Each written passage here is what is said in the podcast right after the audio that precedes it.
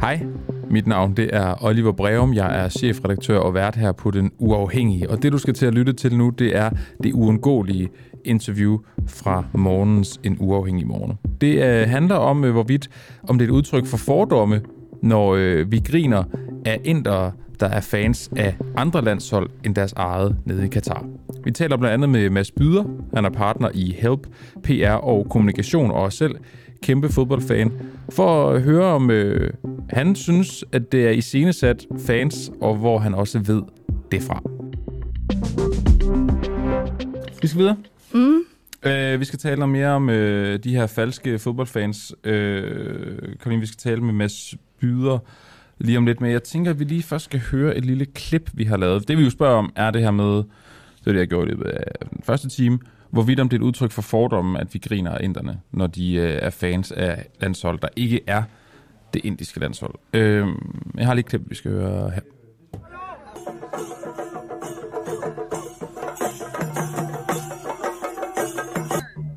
We are very excited. The first World Cup in the Arab world country and the Middle East provide us a unique opportunity to celebrate the football. Sådan der. De er så glade, at lyden overstyrer helt absurd meget.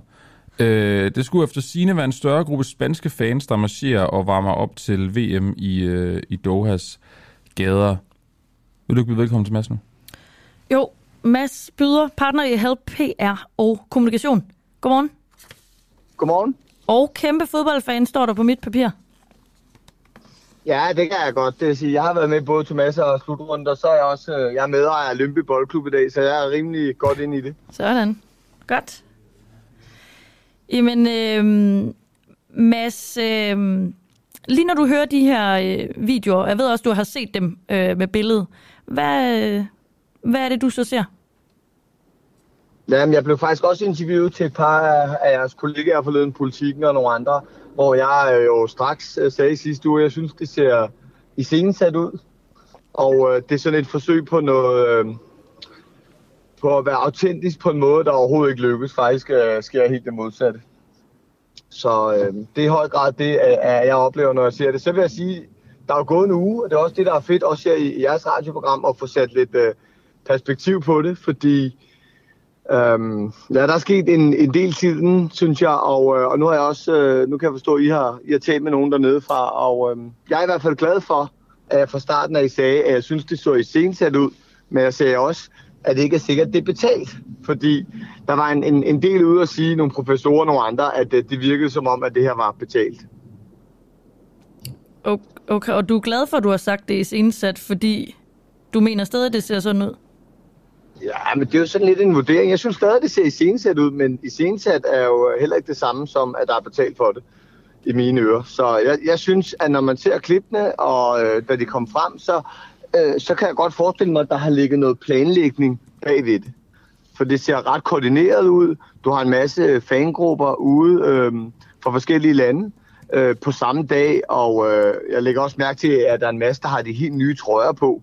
Nu har jeg selv bevæget mig i det her miljø mange gange og været til slutrunder, og, og noget af det, det smukke, det er jo, at øh, altså, så ser du en klaphat fra, fra 84, og så ser du alt muligt andet øh, ude i gadebilledet. Så, så ja, jeg synes, det ser i sensat og planlagt ud. Men vi er enige om, du ikke ved, om det er i sensat og planlagt? Ja, det, kan jeg, det ved jeg ikke. Okay, så, så jeg skal bare lige en gang til. Hvad bygger du det på, at det skulle være i sensat?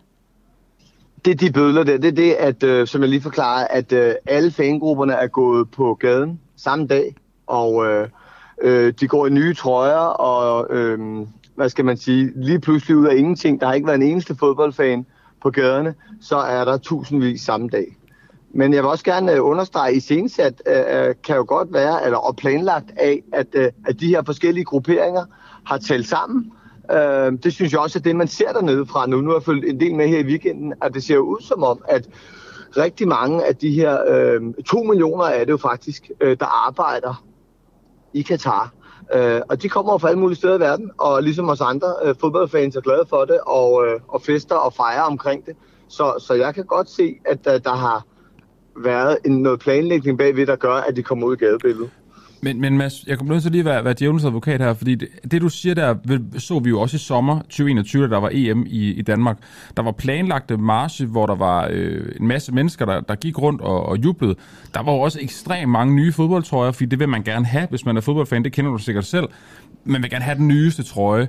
Øh, de her fans, altså migrantarbejdere, der har, mange af dem i hvert fald, der har arbejdet i, i Katar i, i otte år, de har måske ikke lige haft mulighed for at pakke deres gamle Brasilien-trøje eller deres gamle Argentina-trøje, og så har også tænkt, jeg vil gerne have den nye, og så har de købt den. Ja, 100 procent, og øh, derfor øh, er jeg også den overbevisning, at øh, som jeg siger, at det er planlagt, men at det ikke nødvendigvis øh, behøver at være, der er betalt for det. For det er jo det, jeg synes, der er det interessante i den her snak, det er, mm. der er rigtig mange, der var ude dag et og sige, øh, også på jeres radio, at øh, der er betalt øh, for det her, og det ligner helt klart, at øh, styret er bag osv.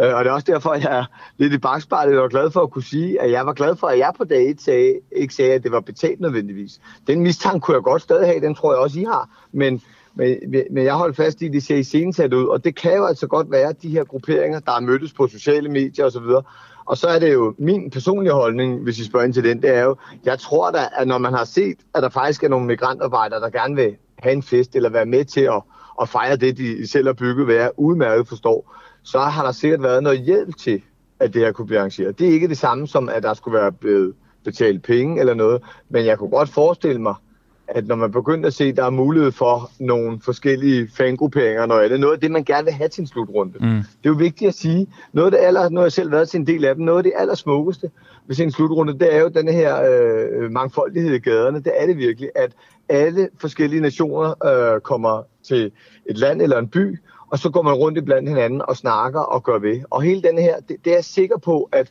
Katar har kigget ind i og sagt, hvordan kan vi også skabe det her? Altså det, det er jo på højde med vigtigheden af selve fodboldkampene. Denne her øh, en, en, en by eller et land, hvor der er en utrolig stemning. Alle øh, taler sammen, græder og griner sammen osv. Det er noget af det allervigtigste i en slutrunde. Og det er jeg ret overbevist om, at Katar har for øje. Hvordan kan vi også skabe øh, fankultur? Hvordan kan vi også skabe noget, der ligner det, vi har set før? Lige her til sidst, Mads Byder, det, og det, det er bare sådan en tanke, jeg har haft. At det her øh, eller ser vi for første gang, at nu bliver Vesten øh, ramt af kulturel appropriation. Nu, nu, nu ja. endelig så er der noget her, hvor vi ser, ej, de har, de har taget vores fodboldtrøjer på, og de ligner ikke os, og det må de ikke. Jeg synes, der er noget om det. Den diskussion, og det kan jo være, I starten i dag, jeg synes jeg slet ikke har været der. Altså, jeg vil gerne lige understrege, jeg synes stadig, at det ser planlagt ud, mm. og, men, men så har jeg også taget mig selv i kraven her i weekenden og sagt, fordi man øh, gør tingene, øh, altså fejrer fodbolden, ikke alle de andre ender der om Katar på en anden måde. Og vi i Vesten er vant til, at det skal være med røde pølser og med øl osv. Og, og der tror jeg lige, vi skal passe lidt på og sige, jamen der er nok mange måder at holde en fest på. Og det er jo altså også det her øh, åbne sind, man skal huske at have. Ikke? Og øh, så ja, der, jeg kan godt øh, følge dig et stykke af vejen. Mads, øh, byder partner i Helper PR Kommunikation og selv stor fodboldfan. Tak fordi du ved. Hov, nej, må jeg lige høre, ser du med, eller boykotter du? Jeg ser med. Du... Men jeg har boykottet min tur. Du boykotter turen? Okay, ser du alle kampene, eller, eller øh, kun Danmarks, eller ah, hvad gør du? Ja, der er også nogle børn, der arbejder. Så jeg kommer til at se Danmarks og, øh, øh, og de store kampe. Sådan okay. bliver det. Okay. God dag, Mads. Tak fordi du var med. I lige måde. Hej. Vi har i Vesten været hurtige til at sige, at det er falske og betalte fans, der er nede i Katar. Det er der måske også nogle af dem, der er, men når vi, som vi skal høre i interviewet om lidt med Rasmus Tandholt, udenrigskorrespondent for TV2, så er det altså langt fra tilfældet med alle. Så er Vestens VM-dækning for unuanceret? Det spurgte vi ham om. Du har primært talt om øh, VM i Katar her til morgen, og øh, de mange fans. Vi hørte også øh, fra en indisk fan tidligere. Øh, han holder med Brasilien. Øh, og de seneste dage har der jo floreret videoer øh, rundt omkring på øh, især de sociale medier med øh, sydasiatiske mænd, øh, der har nogle tykke aksanger, og så går de rundt i europæiske og sydamerikanske fodboldtrøjer. Øhm, de her mange fans, og øh, primært mænd, er blevet udråbt som falske fodboldfans, og øh, er også formodet betalt af styret i Katar. Men spørgsmålet er bare, om øh, vi her i Vesten er for hurtige til at, tra- til ligesom at drage den øh, type konklusioner og øh, fordomme over for øh, de her fans. Vi har i hvert fald fundet en, en indisk Brasiliens fan, der har været det siden 2002. Præcis. Også som tog til Katar, lød det som, fordi han blandt andet kunne få den mulighed. at Ja, fordi man bare VM. gerne vil se noget bold. Præcis. og sit. Men altså, altså, i den her snak kan vi så godt måske diskutere, hvorvidt det giver mening, at man skal arbejde i otte år som migrantarbejder for at få den mulighed. Jo, Men jo. øh, sådan er det jo. Lad os byde velkommen til dig, Rasmus Sandholt. Godmorgen. Mange tak. Godmorgen. Øhm, Rasmus, øh, du har jo øh, været nede i Katar noget tid nu. Oplever du for, falske fodboldfans i Katar? Nej, det gør jeg ikke. Altså, det kommer selvfølgelig an på, hvordan man definerer det. Mm. Men altså, i Danmark oplever jeg også folk, der holder med Liverpool, selvom de ikke er født i Liverpool. Det er måske også en falsk fan, hvis det er det, det, hvis det, altså, hvis det er definitionen. Men ellers så, så gør jeg ikke. Øh, Jeg kan selvfølgelig ikke vide med 100% sikkerhed, om øh, folk, øh, som jeg møder hernede, er betalt af Katar for at stå og juble. Men det virker unægteligt ikke sådan. Også fordi, at jeg har også været sammen med masser af mennesker, når kameraet var slukket, og hvor vi ikke stod og var i gang med at rapportere eller andet. Øhm, og der er det mit klare indtryk, at det her det er faktisk folk, som øh, interesserer sig for fodbold, og som øh, måske har en anden fodboldkultur, end vi har. Og der kan man sige, at det måske er en anelse nedladende, at man står fra europæisk side og kigger på andre mennesker, som måske ikke synger de rigtige fodboldsange, eller er fans på en anden måde, end vi er, og så sige, at det er falske fodboldfans, blot fordi de holder med et andet øh, land i fodbold, end det land, de selv kommer fra. Fordi det er jo lidt det samme, som alle mulige andre mennesker gør, øh, måske bare med byer, øh, når det gælder Europa. Og det kan måske være svært for os at forstå, men, men øh, mit klare indtryk er, at øh, nej, det er ikke falske fodboldfans, det er simpelthen bare nogen, der kommer fra lande, som måske ikke har en fodboldkultur, øh, og måske ikke har et fodboldhold, der spiller specielt godt, og så holder de med nogle andre hold. Mm. Vi havde øh, Mads Byder, der er partner i Help PR og kommunikation med tidligere. Øhm, han synes, de her øh, fans ser meget iscenesatte ud. Øh, og det har jo også, den debat har kørt øh, i flere dage nu på øh, de sociale medier. Hvorfor tror du, at vi øh, i Vesten så nemt når til konklusionen, at den her fodboldfeber i Katar må være falsk? Altså FIFAs præsident Infantino, som unægteligt sagde utrolig meget vrøvl i sin tale dagen inden VM, han kaldte det racistisk at sidde i Danmark eller andre steder og kigge på nogle mennesker, som du ikke har mødt, og kalde dem falske. Og jeg kender ikke Mads Byder, jeg har aldrig hørt om ham, men jeg siger heller ikke, at han er racistisk. Jeg siger, at hvis du står hernede og kommer fra slummen i Indien, Sri Lanka, Nepal eller Bangladesh, og der sidder en person i Danmark, som aldrig har mødt vedkommende, og dømmer dig som falsk fan, fordi du ikke er fan på den samme måde, som du selv er. Du ikke så har den samme fodboldkultur. Du ikke øh, drikker øl. Du spiser ikke øh, øh svinekødspølser, og du øh, gør ikke det hele på samme måde, som vi gør i Danmark, og så sige, at det er ikke de rigtige fans. Måske har han ret, Infantino, at det er en lille bitte smule racistisk, fordi hvis man sådan dykker lidt ned i det, og det har jeg så gjort, og kigger på de her mennesker, hvis du så ser på de her migranter, som vi så kalder dem, man kunne også kalde dem expats, fordi sjovt nok så hedder danskere, der arbejder i Katar, de hedder ikke migranter, de hedder expats, men de kalder altså øh, inder og andre, der arbejder hernede, dem kalder vi så migranter. Det lyder sådan lidt anderledes. Men hvis vi kigger på de her expats, som jeg vil kalde det, som arbejder her, så er der for eksempel mange af dem, der kommer fra et område i Indien, der hedder Kerala, som ligger i Sydindien. Og det område er kendt for en hysterisk fodboldkultur, når det gælder sydamerikansk fodbold. Øh, for eksempel så øh, er det et sted, som når øh, politikere skal diskutere øh, politik, hvem der skal vælges osv., så er det sådan en ting i Kerala, at man først lige erklærer, er man til Argentina, eller er man til Brasilien. Det, det, det er en ting der, siden 1986, hvor de mennesker havde begyndt at få et øh, fjernsyn, så der faktisk kunne følge med i fodbold, det var VM i Mexico. Der er de fulgt med i fodbold, og de har været hysterisk vilde med øh, enten Argentina og Brasilien. Jeg har talt med masser af migranter, som, eller expats, som øh, taler om familie, der nærmest er altså, delt i spørgsmålet, er du Brasilien eller er du Argentina? Øh, ligesom nogen måske kan være i Danmark, når der gælder fodboldklubber, mm. men her er det bare lande. Og, og der, der, der, de mennesker bliver utrolig ked af det, når man spørger dem, er I falske fans? Nej, de interesserer sig for fodbold på en anden måde, end vi gør.